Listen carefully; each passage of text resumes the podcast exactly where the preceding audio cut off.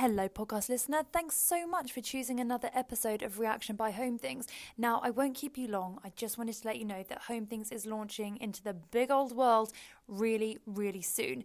If you want to be at the first in line to receive exclusive discount and, you know, be the first to know when we launch, which makes you look pretty cool, just go to our website. It's gethomethings.com and sign up in the box that looks like you should put your email address in it. Okay, back to the show. Enjoy. Reaction. Reaction. Reaction. Reaction. By Home Things. Nice. Gold dust. Hey, everybody, welcome to another episode of Reaction by Home Things. Today I'm sat opposite Lauren Bravo. Hello. How are you? Very well, thank you. Good. Now, before we get in, before I do like the what's your name, where did you come from, hmm bonkers bits of the week, do you want to go first or do you want me to go first? I can go first. Okay, go first. So I have learned that each year more people are killed by teddy bears than by grizzly bears. Good, right? And I That can't even imagine. I'm just trying to picture how a teddy bear death would go. I Would can you- think of something quite dark. Oh, oh no. Suffocation. Oh God. Do you think? Oh no. I, I was thinking maybe, you know, You're thinking like Ted vibes. yeah, like you trip over one and then you fall down the stairs. Oh no, you've made it real. That might I might be. It's it's been a dark day for me. Still, you know, you don't have to be afraid of grizzly bears. That's Just be afraid of teddy bears though. Exactly. Toys R Us has never been the same again. Don't go to Hamley. oh my god, I love it. That one I think might beat mine. Mine is that Dr. Kellogg introduced Kellogg's cornflakes in a hope that it would reduce masturbation and Ah. excessive sexual intercourse. I actually knew that. No, you did not. I did. How? Not because I used them for that purpose.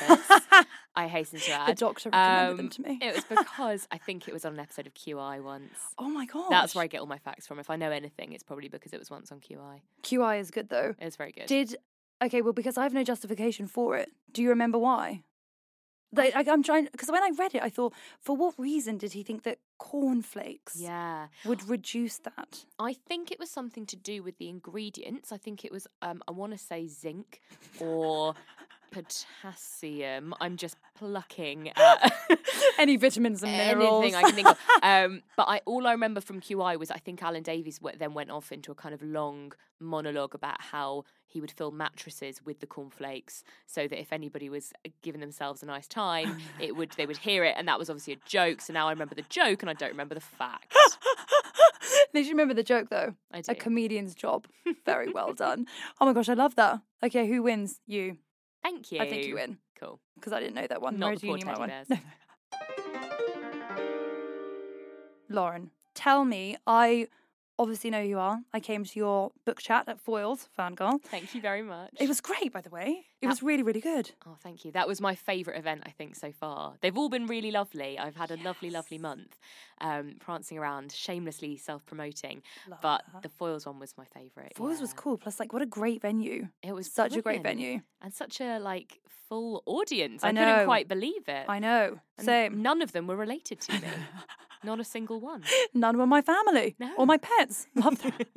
so, for those of who people who might be listening who might not know the name Lauren Bravo, Mm. tell me about yourself. What do you do? Why did I see you at Foyles? Was it a one woman show? Let people know. I was tap dancing. yeah. um, no, I'm I'm a writer. Um, I'm a journalist. I write about fashion, about food, travel, lifestyle, pop culture, feminism, social media. I guess you know that kind of stuff. Um, All the good things. all the good things, and I've done that for, I guess, ooh, how old am I now? More than 10 years, um, let's just say. and yeah, so I write for websites, magazines, newspapers, quite a lot of, you know, women's media titles, things like that. Um, and then I've also written a couple of books. Amazing. So the first one came out um, in 2018. It was called What Would the Spice Girls Do? Um, and it was a sort of mm, wry look at uh, growing up in the age of girl power and what it can teach us or not about modern day feminism. Um, and then my book that came out at the beginning of January this year uh, is called How to Break Up with Fast Fashion. Um, and that is a guilt free guide to changing the way that you shop for good. I love that. I love the tagline as well. Thank you. What a fantastic tagline. Wrote it myself. Wrote it myself, trademarked it myself. So how? So I think, I mean, we can talk about both, but I think the angle on breaking up with fast fashion, and fast fashion is something that's obviously very, very topical at the moment. How did you come into thinking that A, you wanted to write about it, or B, how did it even first enter your thought process and your psyche of, of being a thing you wanted to discuss? Mm, so I've always loved clothes. I mean, long before I was writing about them, I just loved fashion. It's kind of been a hobby, you know, my whole Yeah. life. Um, and I think, you know, over the last few years, like a lot of people, I was starting to kind of wake up to the uh, the reality of fashion's impact, you know, on the environment and also the humanitarian problems behind Mm. fashion. Um, and I think, like a lot of people, I was kind of dimly aware of this stuff for quite a long time. But it was only in the last few years that I really started investigating, reading more about it, watching documentaries like The True Cost. Mm. Um, and then also, I kind of came at it from quite a self interested angle as well, which is that I got to the end of my 20s and I realised that my shopping habits were just not making me happy.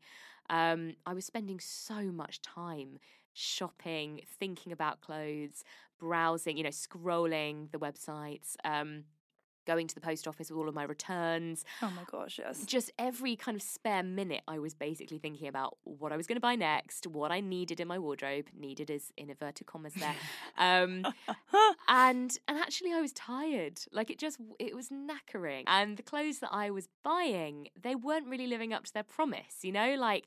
I would buy something, I'd be really excited to wear it for a couple of weeks, and then I would be bored of it, or Yeah. it would kind of go out of shape, or, you know, I'd wash it once and it would look terrible. Um, or you know the fashion would just change things would Mhm. move on. It kind of felt like i was always on this treadmill trying to kind of run towards a horizon that never got any closer because Yeah. it was like oh i need that jacket and then once i buy that jacket my life will be complete. And of course you buy the jacket and then you're like yeah but what i really need is a pair of boots to go with it. And then suddenly everyone is wearing this certain type of skirt and i need one of those and then i need a big pearl hair clip and you know it just it never ends.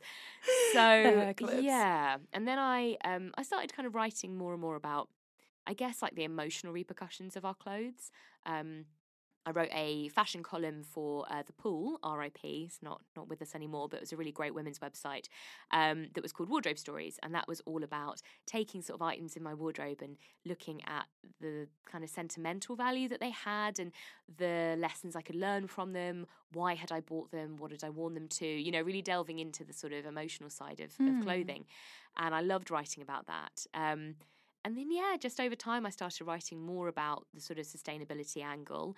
Not necessarily always kind of cold, hard facts, but, you know, more about that idea of forming an emotional connection with our clothes. Yeah. Because I think that's often what we've lost, really, from fast fashion. Absolutely. Um, and yeah, so then I, I got approached by a publisher um, who asked me if I wanted to write a book about it. And I said, no. Um, no, I did. Honestly, I was really panicked at first because I just didn't think that I knew enough.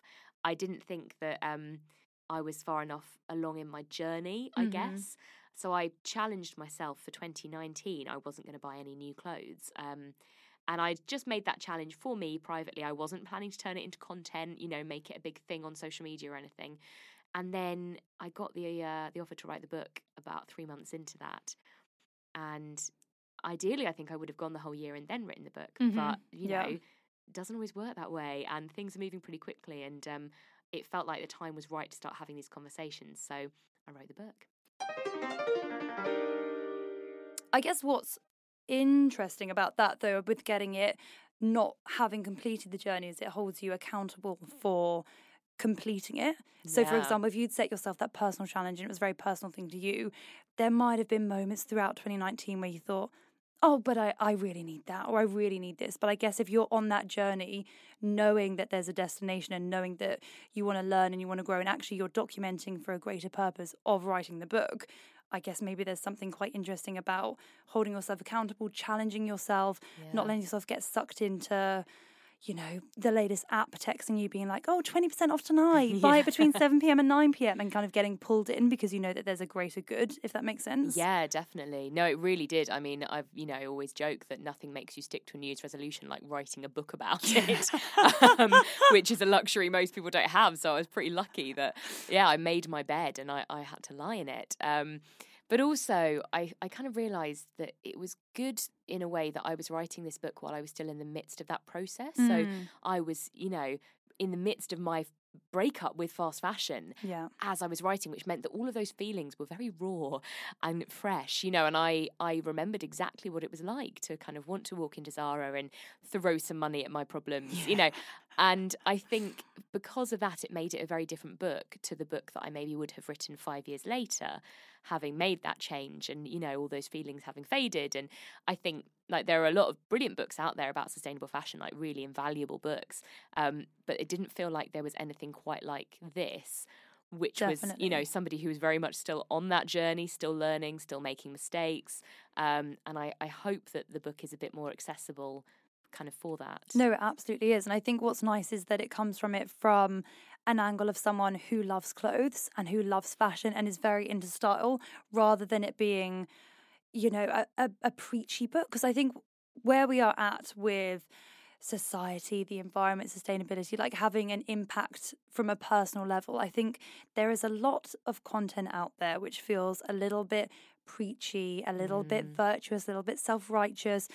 And I think people end up rejecting that because they think, well, you know, good for you, but I can't, I can't adopt that because I'm addicted to Zara or I, I just paid for Premier Delivery on ASOS. So, you know, I'm going to see that through. But from your angle, I think what's really lovely is seeing someone who was addicted to shopping, who literally wrote that book on the journey and doesn't pretend that they it didn't interest them or and also doesn't pretend that it wasn't hard and then there weren't Mm. many challenges on the way. So with challenges in mind, what what were the big challenges that you found? A that you were either surprised by or B that maybe you didn't even think would be a challenge and ended up being one. Mm, so many things. Yeah. it was, I mean, I kind of, I mean, I say to people that it was both harder and easier than I thought it was going to be. Um, in that I'm, I guess I'm quite an absolutist kind of person. I find it, I do find it easier to make a complete rule and then stick to it. Do you? I do, which is not true for everybody. And I've said this in the book, you know, if you're not the kind of person that can just go cold turkey on something, Yeah. then that's fine. You know, there are so many other ways of, of doing it and changing your habits. Um, but for me, I found it was quite useful to just say, I don't buy new things anymore. Like Yeah. that's just I don't do that, and you know change my life accordingly. So like I just don't go to Oxford Street anymore. I just I don't walk Oh, I into dragged you here. yeah. no, it's fine. I have actually, it's funny, I've ended up in central London quite a lot doing all my book promo Oh, stuff. And it is, yeah, I still, you know, I've walked past and other stories and I still get that like frisson, that kind of little urge to sort of go in and just see what I'm missing out on. Just have a look, Um, have a browse. Yeah. And, you know, because my life was so conditioned to be constantly plugging shopping in wherever there was a gap. It was like, you know, if I had 10 minutes to kill before meeting a friend for dinner, I would always pop into a shop. That was just what you did. Um, so, yeah, I found changing my habits in that way actually a little bit easier. And particularly because I, you know, was writing about it, I was talking about it. Um, I had a friend who did the challenge with me, my friend Daisy Oh, came up with the hashtag not new year um, and that was so helpful because it meant that we could kind of commiserate with each other you know when we were having those urges like we desperately wanted something we would just kind of tell each other about it and talk each other out of it and Yeah. that was good um, but yeah i mean one of the big challenges for me was every time the seasons changed Mm. I found that was a real trigger. Um, so every time that suddenly the sun was out and everybody was floating around wearing this season's must have whatever, um, and I didn't have it, and I, you know, that felt hard. I felt Yeah. like I was kind of getting left behind, like I, I, I looked like the odd one out, which is actually ludicrous. I mean, It's come on, we- crazy when you say that, yeah. yeah, it's it's nonsense. But you do feel, I think, particularly when you live in a big city and Mm-hmm. You know you're surrounded quite a lot of the time by quite sort of fashion focused women, you do end up feeling like everybody has got this item and you're the only one that doesn't have it. Absolutely. Um, so I definitely had a lot of those feelings. Um, yeah, and kind of shopping away my emotions. So I kind of used charity shops a bit like methadone. you know, it was like Get your fix quickly. Go yeah, when I had the urge to kind of go to the high street, I would just steer myself into a charity shop. And often I would end up leaving empty handed because they won't always have the thing you want in the size you want because it's, it's a charity shop. yeah. Um, but it would still kind of scratch that itch.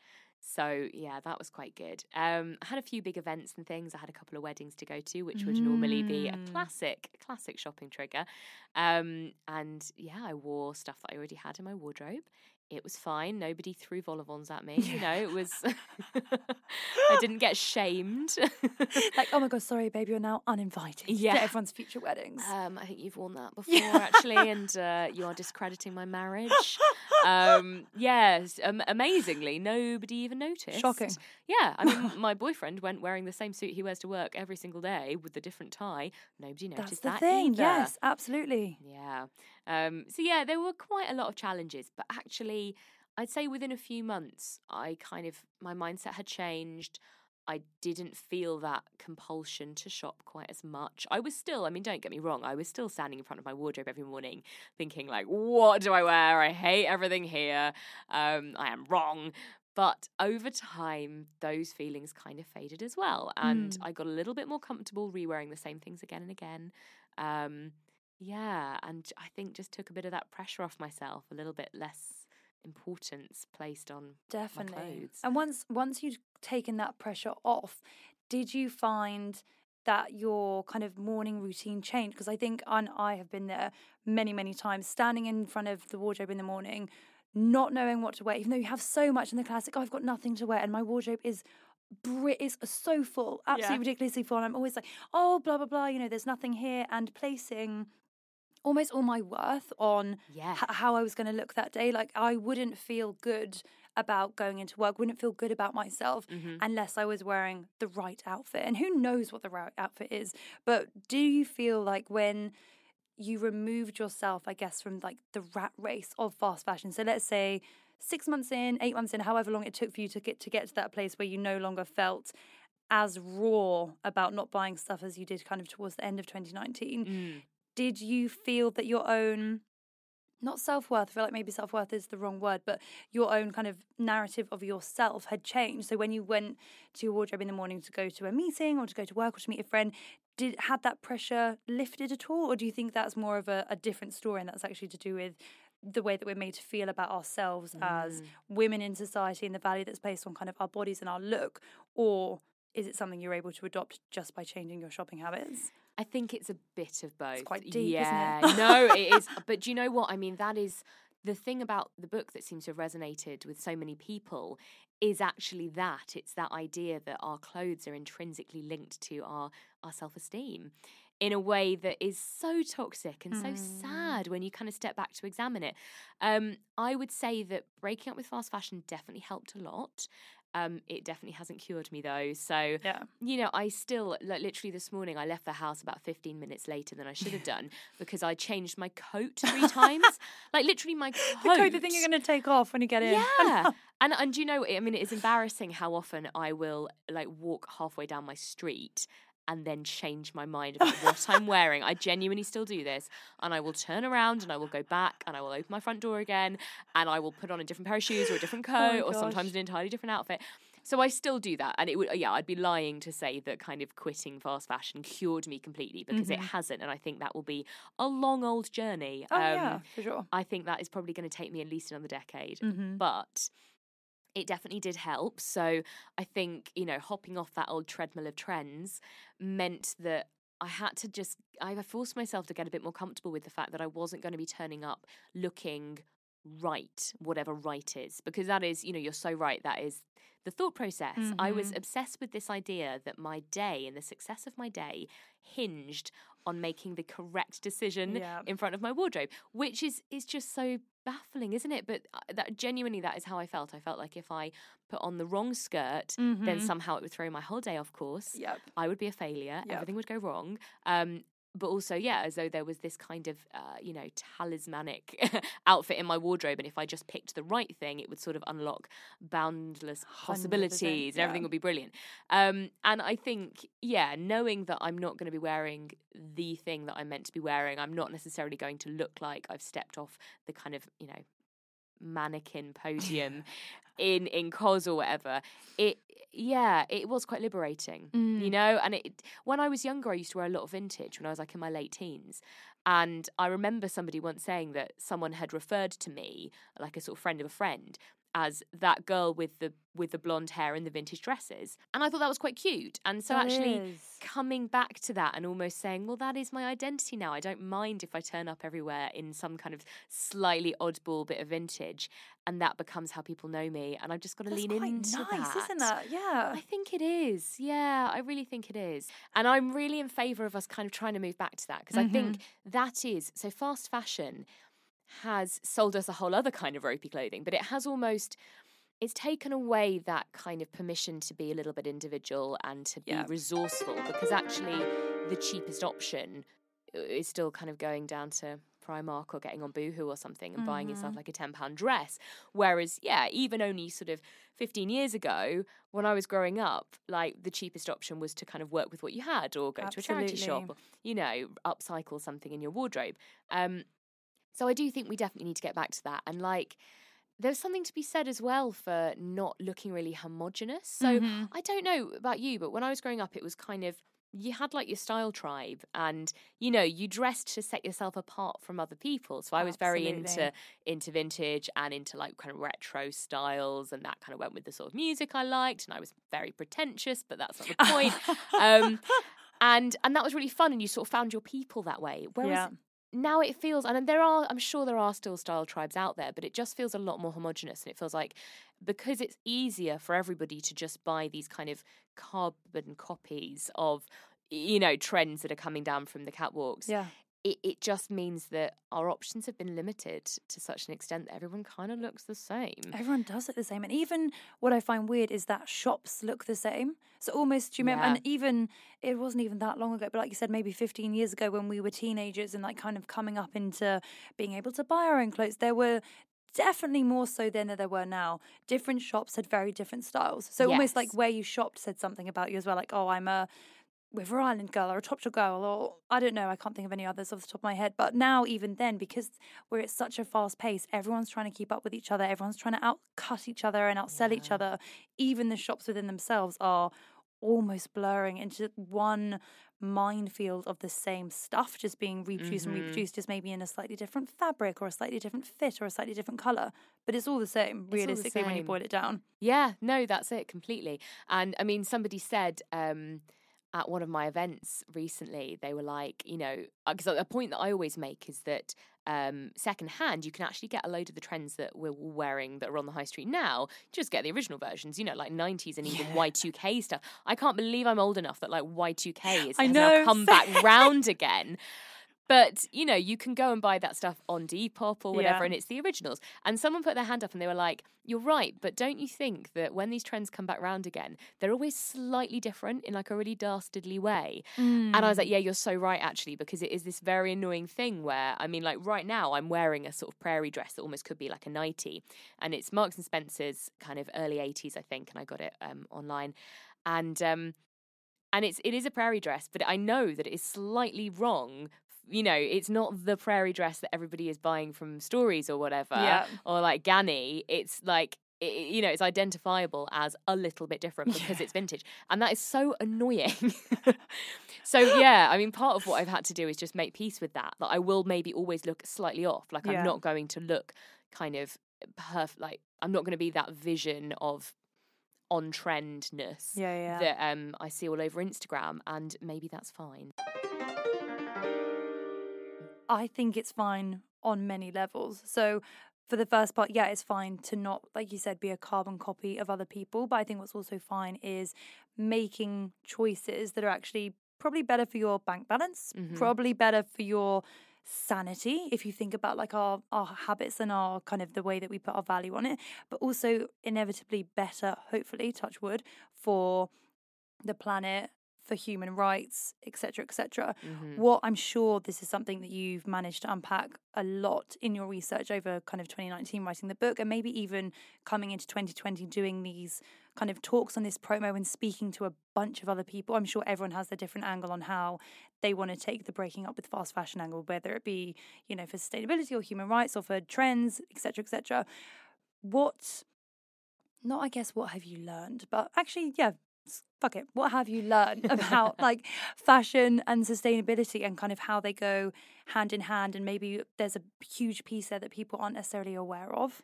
Yeah, I think um, volume is one of the biggest shocks for me. So, you know, we hear a lot at the moment from brands like H&M about Mm. all of the uh, initiatives that they are taking to be more sustainable and it's one of the questions collection. Yeah. hmm One of the questions I get asked all the time is from people, you know, because it's it's tough. This stuff, it's really difficult, and what people want is an easy solution. So they want to know that they can still go to the high street and they can walk into certain shops and that they are okay. You know, they want a bit of a free pass. And unfortunately, what I have learned is that while brands like H and M's, Zara, ASOS, Boohoo, etc., are, p- uh, are producing clothes at the rate that they are, they are just never going to be sustainable. So they can have all of the kind of innovative regenerated fibers that they like. They can do all of the recycling take back schemes. They can talk the talk. But ultimately, it will always just amount to greenwashing if they are still churning clothes out at the rate that they are. So, my sort of mic drop fact, which I owe to the, the journalist Lucy Siegle, who worked this out a few years ago and wrote about it in The Guardian, is that it would take H&M 12 years to recycle the volume of clothing that they produce in 48 hours. Oh my god, 40, Yeah. 48 hours. 48 hours. I thought you were going to say in like a year, which still would have been No, shocking. Which still would have been bad, right? So it is a drop in the ocean. And unfortunately, you know, the idea of these recycling schemes, on the one hand, I never want to be too damning about anything that is trying to make a difference because I still think that's much better than doing nothing at all. Mm-hmm. Um, and, you know, getting people into the habit of donating their old clothes rather than binning them is still progress, like, frankly, too Mm-hmm. much ends up in landfill. But unfortunately, it does sort of perpetuate this idea that your clothes can just become somebody else's problem. yeah. And of course, those brands, they're offering you like a 5% discount or whatever when you bring in a bag of clothes, which just keeps you shopping with them. So it's, it is quite blatant, you know, Mm-hmm. Yeah. it's quite openly kind of capitalist. But because we're so desperate for a solution and for a solution that looks familiar to us, I think that's the thing. People don't want to change their habits hugely. Like we're always going to go for the easiest option because I think that's kind of human nature. So yeah, volume that is a big, big problem, and it. It's interesting. Yeah, I was just talking to um, Aja Barber, who's a really brilliant uh, sustainability Mm, yeah, I follow her on Twitter. campaigner. Yeah, and we just had coffee coffee today, and um, one of the things we were talking about is that there's almost this sense that people are entitled to buy loads and loads of new clothes. Mm-hmm. You know, and when we talk about how much clothes maybe should cost if they're being made properly and everyone's been paying to, paid a fair wage, um, one of the things people will often say is, "Well, I just can't afford that." Mm-hmm. And I'm not talking about people who are living on the poverty line. I'm just Yeah. talking about like, you know, average Joe people like me who don't have heaps and heaps of money to spend on kind of 500 pound dresses or Yeah. whatever. But actually we have to unpick that unpick that thinking a little bit and remind ourselves that you know, we're not entitled to have a wardrobe absolutely bulging with new clothes. We kind of we actually only need the clothes we need. And Absolutely. yeah, so that difference between kind of liking something, wanting something, and needing something is something that I write about in the book as well. And that's, you know, I think we need to get better at identifying when we when we want something but we don't need it. Absolutely. Yeah. And so much of it, I think, is a is a bit of an educational piece. Unfortunately, I think Mm. going back to almost like the H and M recycling schemes and the greenwashing.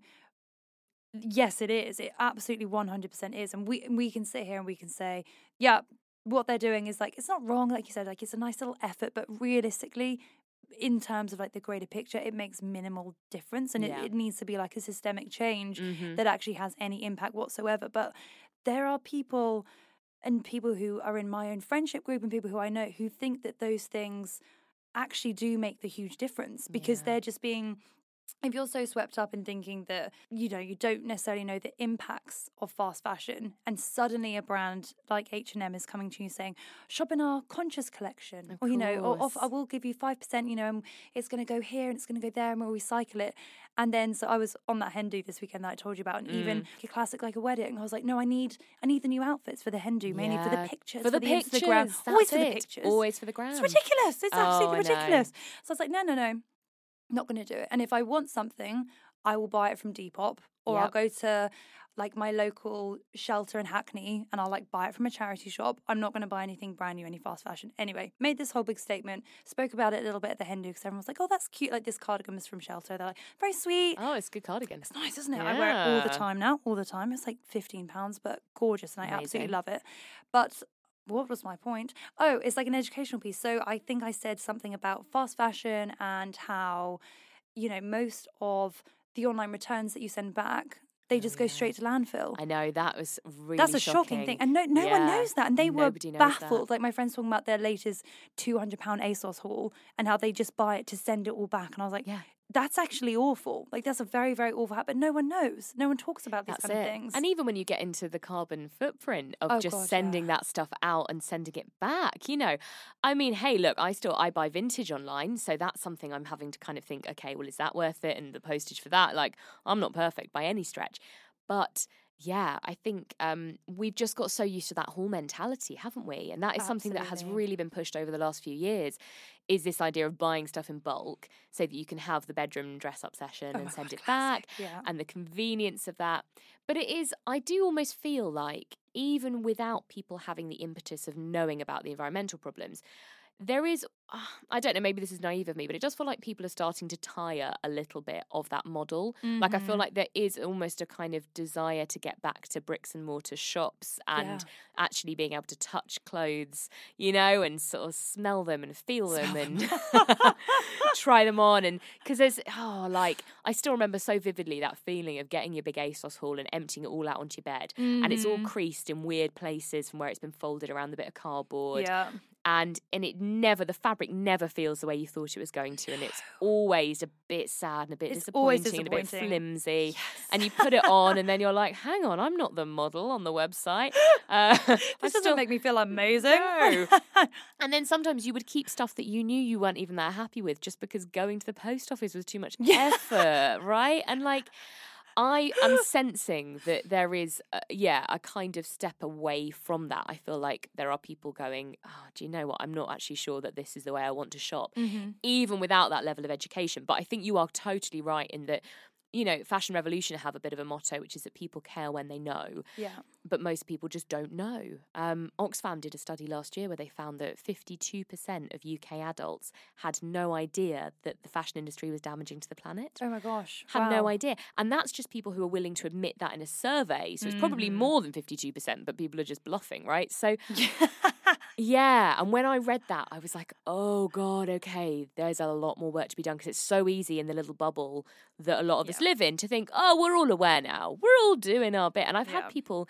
You know, kind of picking fights with me on Twitter and things, saying like, "Oh, come on, we're all doing our bit. Everyone's trying," and I'm like, "I wish that were true. I wish it were, but we're not because uh, the majority of people still aren't even aware." So, yeah, a lot of it I think is about trying to have these conversations in places that are going to reach a wider audience rather than everybody just sort of patting each other on the back in a circle. Mhm. Um, and that's a big question as well is how do we go out to those people, particularly those people who are maybe taking their clothes back to H&M and thinking job done, Yeah, you know, I'm doing my bit. yeah.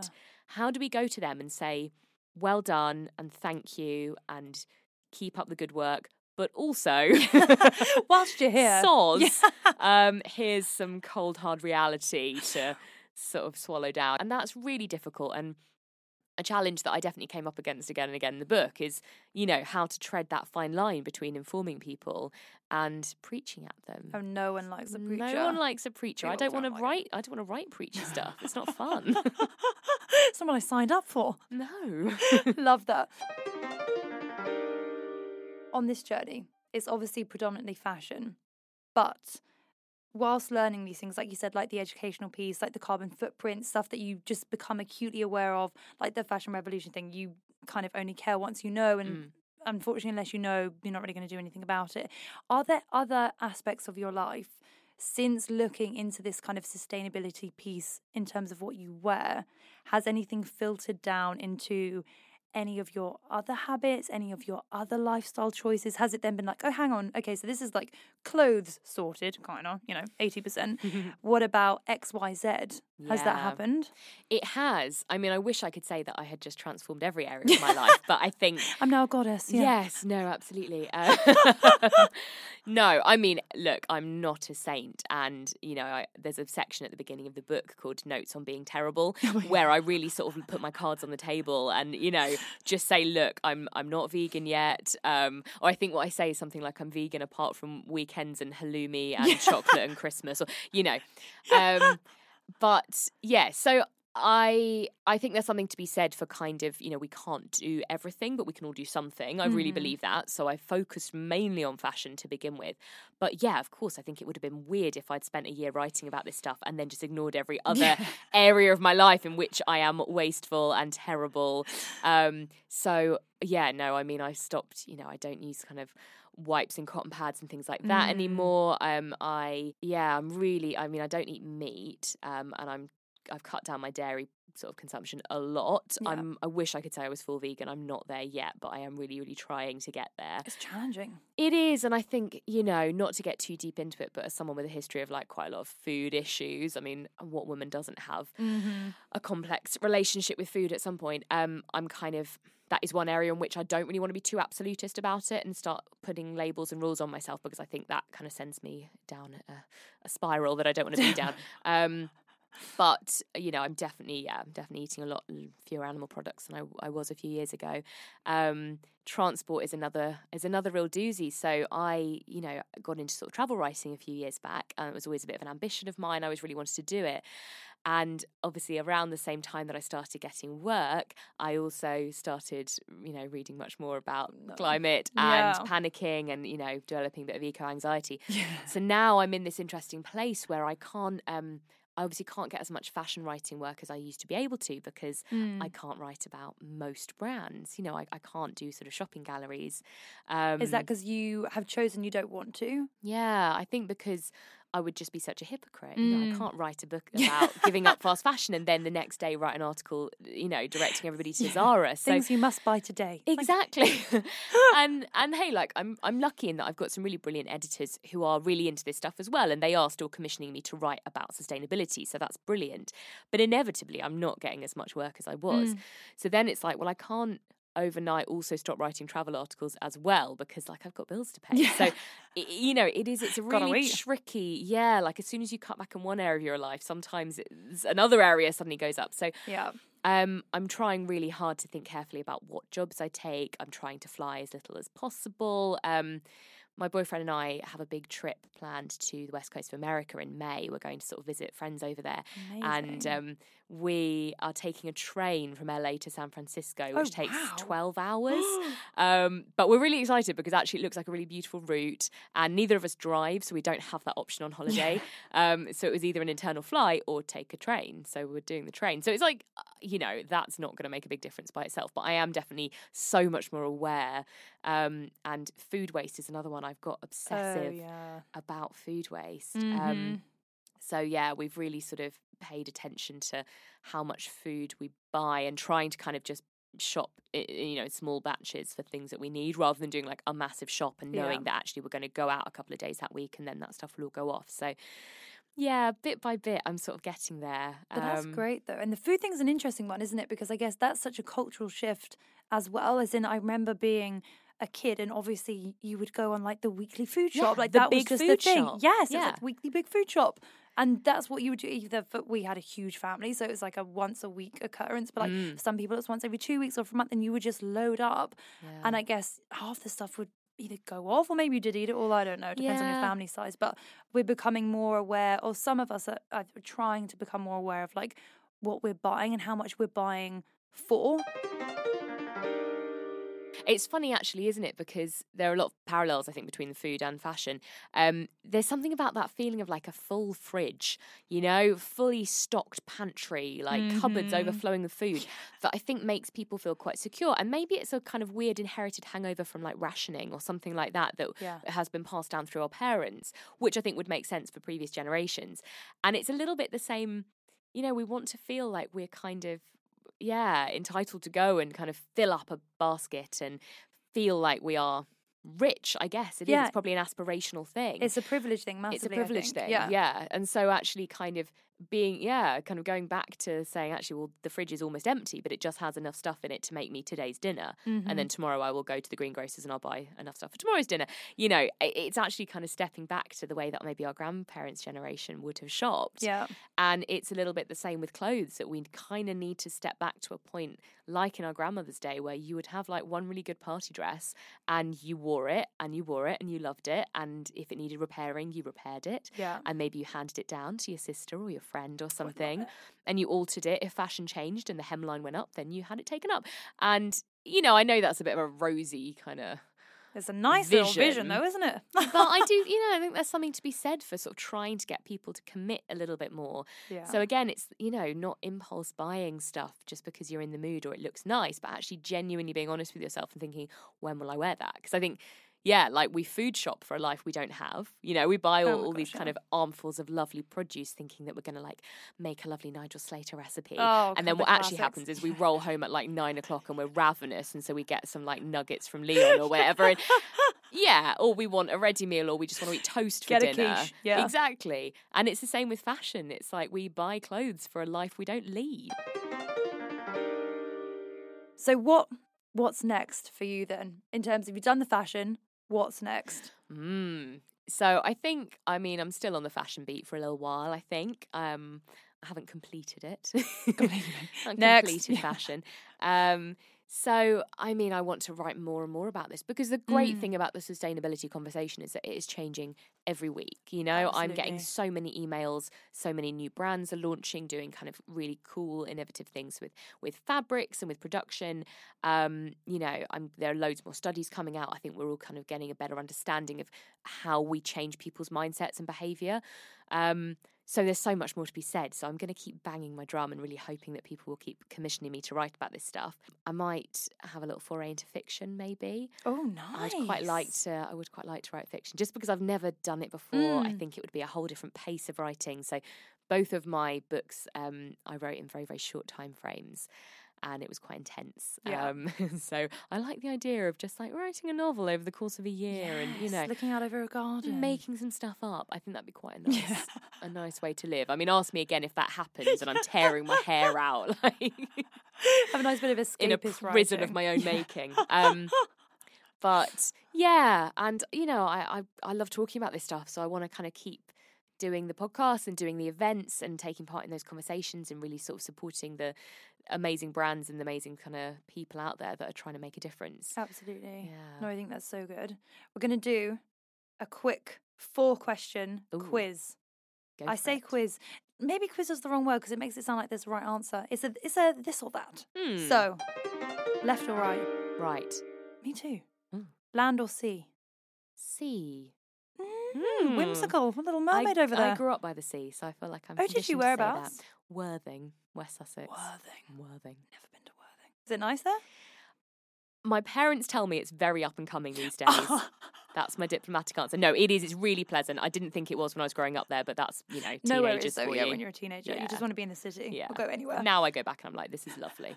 Yeah, this is it's an older thing as well, isn't it? Something like, oh, no cars, no traffic, the Yeah. countryside, lovely. Seagulls whirring overhead. Yeah. Oh, it's great. Until it's six in the morning, you're like, oh my god, shut up. Please Yeah, shut up. everything shuts at five p.m. You can't get oat milk. Such a nice non-London life. Best book you've read this year, other than your own. oh, um, I've just finished The Panic Years by Nell Frizzell, and that is amazing. Is it good? I've been recommended that a lot. yeah, really, really wonderful. Um, yeah, really pertinent as well. It really spoke to exactly my age and where I am in my life and the decisions that I am weighing up. Amazing. Um, really brilliant. Fantastic. And finally, favorite Netflix show at the moment. Schitt's Creek. Oh my god, I just finished it. Oh my god, I am rewatching it. I love it so much. good. Ew, Oh David. I've been trying to master Moira's accent. I just can't get it. Bebe. It's Oh, a bebe. bebe. oh my god, did you know? You probably I did not know this until I'd finished it. She's the mum in Home Alone. Yes. How did I not know I that? did know that. Oh my yeah. God, shocking. I IMDb'd like everybody in it as soon oh as Oh I watched it. I think I saw something for series six, which I'm now upset that I saw. Oh no. Yes. Oh okay. I've been I've been Don't protected from stalk. spoilers thus yes, far. Don't stalk Oh. at all. But talking of stalking, where can people stalk you if they want to? I am at Lauren Bravo um, on every platform because nobody else has my name. It's a weird name. It's a great name. Uh, thank you. Um, yeah, so uh, I'm on Instagram, I'm on Twitter at Lauren Bravo. Um, yeah, Fantastic. come follow me, please. I don't have many followers. So I can do with two more. if you can, if you can help bump me up to ten thousand on Instagram, then I can do swipe up. That's loads. That's absolutely loads. Yeah, I'm not there yet though. Oh, I'd love to be able to do a swipe up. Oh, wouldn't the power would just be amazing? That would be it? so good, and I'd love to just say like swipe up. Yeah, For no, swipe I- up for content. There's nothing to see there, to be honest, but would love to do that. Amazing. Thank you so much. We have been Get underscore Home Things. Lauren, it's been a pleasure. Thank you so much. Thank you so much. Thanks so much for listening to another episode. If you've got to the end, give yourself a pat on the back. That's pretty impressive. If you enjoyed the show, we would really, really love it if you could leave us a five star review, no lower, otherwise you're disqualified, and write a lovely little comment and share the podcast with your friends.